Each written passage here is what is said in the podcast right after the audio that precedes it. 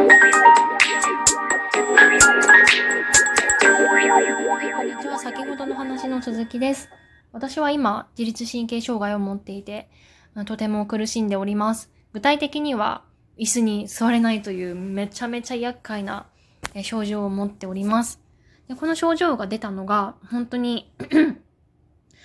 最近再発しまして、約2ヶ月くらい前ですね。もう対面の語学の授業を受けていたんですけれども、急にその残り15分くらいのところで、あれ？なんかやばい、椅子から落ちそうになるっていう感覚になりました。で、もう冷や汗がもうダラダラ、そんな暑くないのにめちゃめちゃ滝き汗で、でもう顔が真っ青で、もう目が死んだような感じになってて、でもね、前のめりになってないともう落ちちゃうんですよ。落ちちゃうような感覚になっちゃうんですよ。なので、もう机と頭の距離がもう15センチとか20センチとかしかないこの距離で座らないといられない、めちゃめちゃもう極端な異常な猫背になってしまったんですね。やばいなと思って。いや、今回はとりあえず残り15分だからなんとか、我慢できたけれども、次回からの、レッスンどうしようみたいにすごく思いました。これもう本当に隠し続けることはもう無理だと思ったんで、これ先生にこの症状が出たことを正直に言おうかなって思いました。なんですけれども、一応家族とか友達の意見を聞こうかなと思って、4人に相談をしてみました。そしたらですね、私の姉と、あともう一人は、いや、絶対に行っちゃいけない。やめなさいって言われました。なんかその自律神経障害っていうのを持ってる人がそもそも少ないし、理解してくれないし、しかも椅子に座れないっていうのがめちゃめちゃ特殊な症状だから、変な人って思われちゃうよとか、なんかおかしい人なのかなみたいに思われちゃうよ。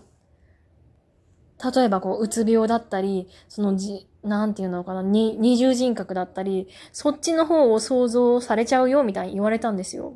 だから、波風立てずに、大げさなことを言わずに、フラットな感じで、もうことを進めた方がいいよって言われました。で、具体的な言い方としては、もう私は腰痛がひどいんです。もう椅子に座ってるとね、もう本当に腰が痛くなってきちゃって、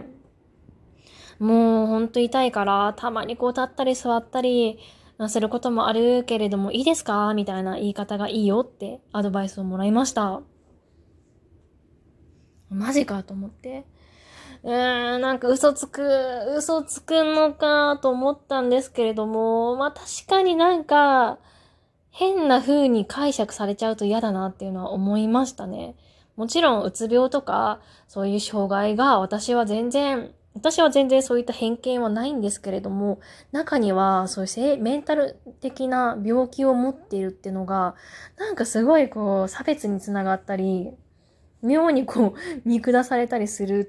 人もいるので、そういう危険があるので、もしその先生がそういう人だったらちょっと嫌だなっていうふうに思いましたね。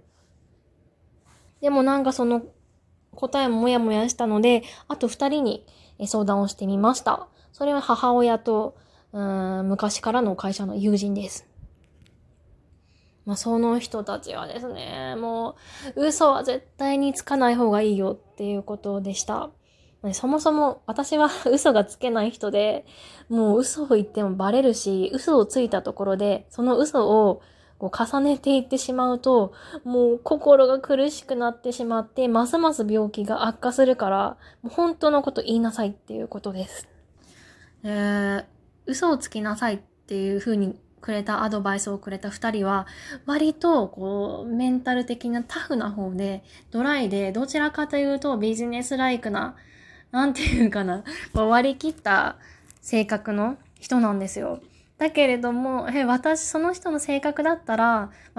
さらっと嘘をつくっていうのもありだけれども、私みたいな性格はもう絶対に本当のこと言いなさいっていうふうに言われましたね。しかも腰痛ってもう一人の人にはもう笑われましたね。腰痛って何それみたいな。だって腰痛、もしもじゃあその症状が1ヶ月2ヶ月で収まれば腰痛でいいけれども、半年1年2年3年続いたらどうする？もしその3年間ずっと腰痛ですって言い続けるのって言われましたね。しかも腰痛って立ってる方がきついでしょみたいに言われて、腰痛だったらじゃあ座った方がいいんじゃないのってみんな思うよみたいな言われて、もうめっちゃ笑っちゃいましたね。なので私は正直そっちの意見の方がしっくりきたので、もう正直に言おうっていうふうに思いました。でもね、結局それからちょっと症状が和らいできたので、結局言う機会、タイミングを逃しちゃって言えなかったんですけれども、なんか最近またひどくなってきたので、苦しいなっていう感じなんで、正直に言おうかなと思っています。こういう病気に、ありがちっちゃあれなんですけれども、隠そうって思うと、ますますひどくなっていくんですよね。不思議なことに。なんでメンタルの病気になるのかっていうのも考えたんですけれども、遺伝以外を除いて、やはりね、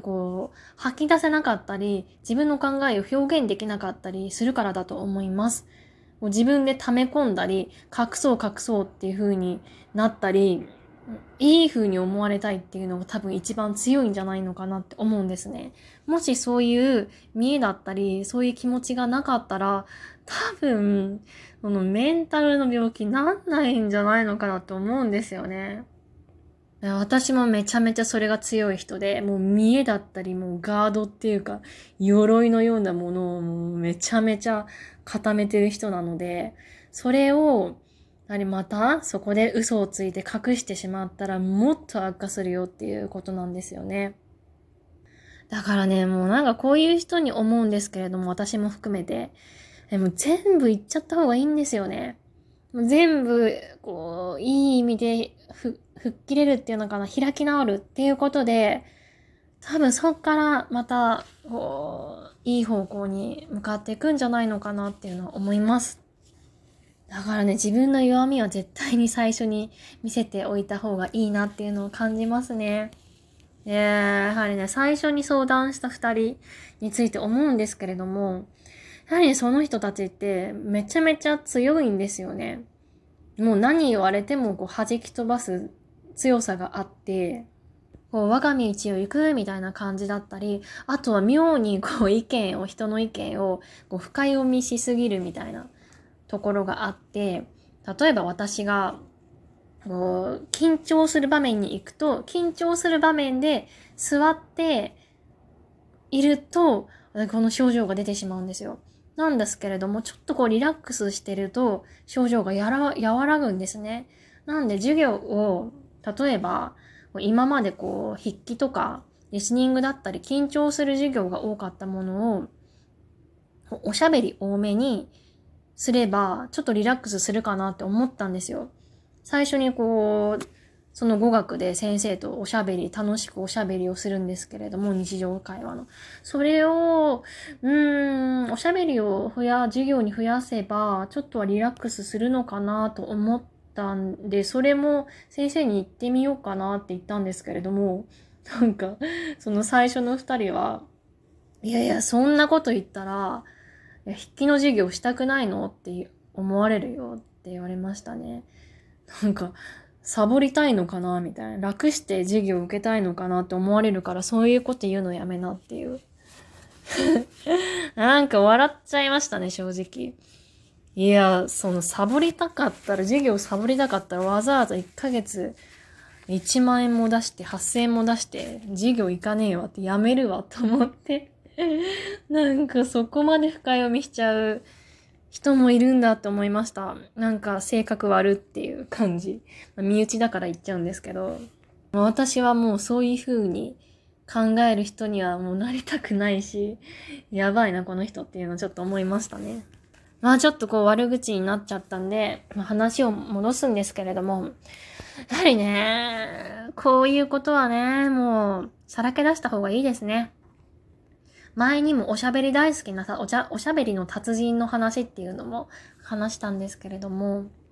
私がめちゃめちゃ口下手で、もうなんかこう、集団の中に行くと本当に私喋れなくなるんですよ。でそういう時に、なんかどうしたらいいですかね、アドバイスくださいって言ったんですけれども、その達人は、いやもう最初から自分は喋れないから、口下手だから、ごめんねって言っといたらどうって言われたんですよ。私それめちゃめちゃ納得して、それを実践しようと思って努力はしてるんですけれども、やはりね、もう絶対にこう自分の欠点だったりを隠そうっていうのはマジでやめようっていうふうに思いましたね。結局そういう人って真面目だから、こう自分にこうなんかストレスを溜め込んじゃって、結局爆発してしまうんですね。その爆発は、今の私のような体に出てしまったり、メンタルに出てしまったり、あとはもうはーってなっちゃったりするので、もうね、自然体に我慢せず生きるのが一番いいなっていうのを最近は感じています。